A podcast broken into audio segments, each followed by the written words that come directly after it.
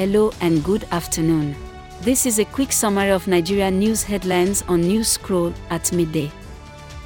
Visit app.newscroll.info and you can leave your opinions, ask questions, and share your knowledge with the growing community. I am Lola, and today is November 3, 2022. Here are the top Nigeria news headlines, filtered from multiple sources. Currency hoarders are flooding the market with unspent naira notes as the deadline to exchange old naira notes draws near.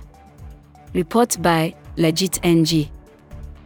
Number 2, Edo State Governor Godwin Obaseki has described the proposed plan by the Central Bank of Nigeria to redesign naira notes as political. Report by The Guardian NG. Our final three headlines are as reported by the Will Nigeria, Daily Trust, and Naija News.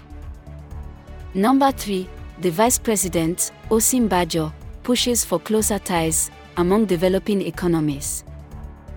4. The Federal Executive Council plans to set up a 3.5 billion naira space museum in Abuja.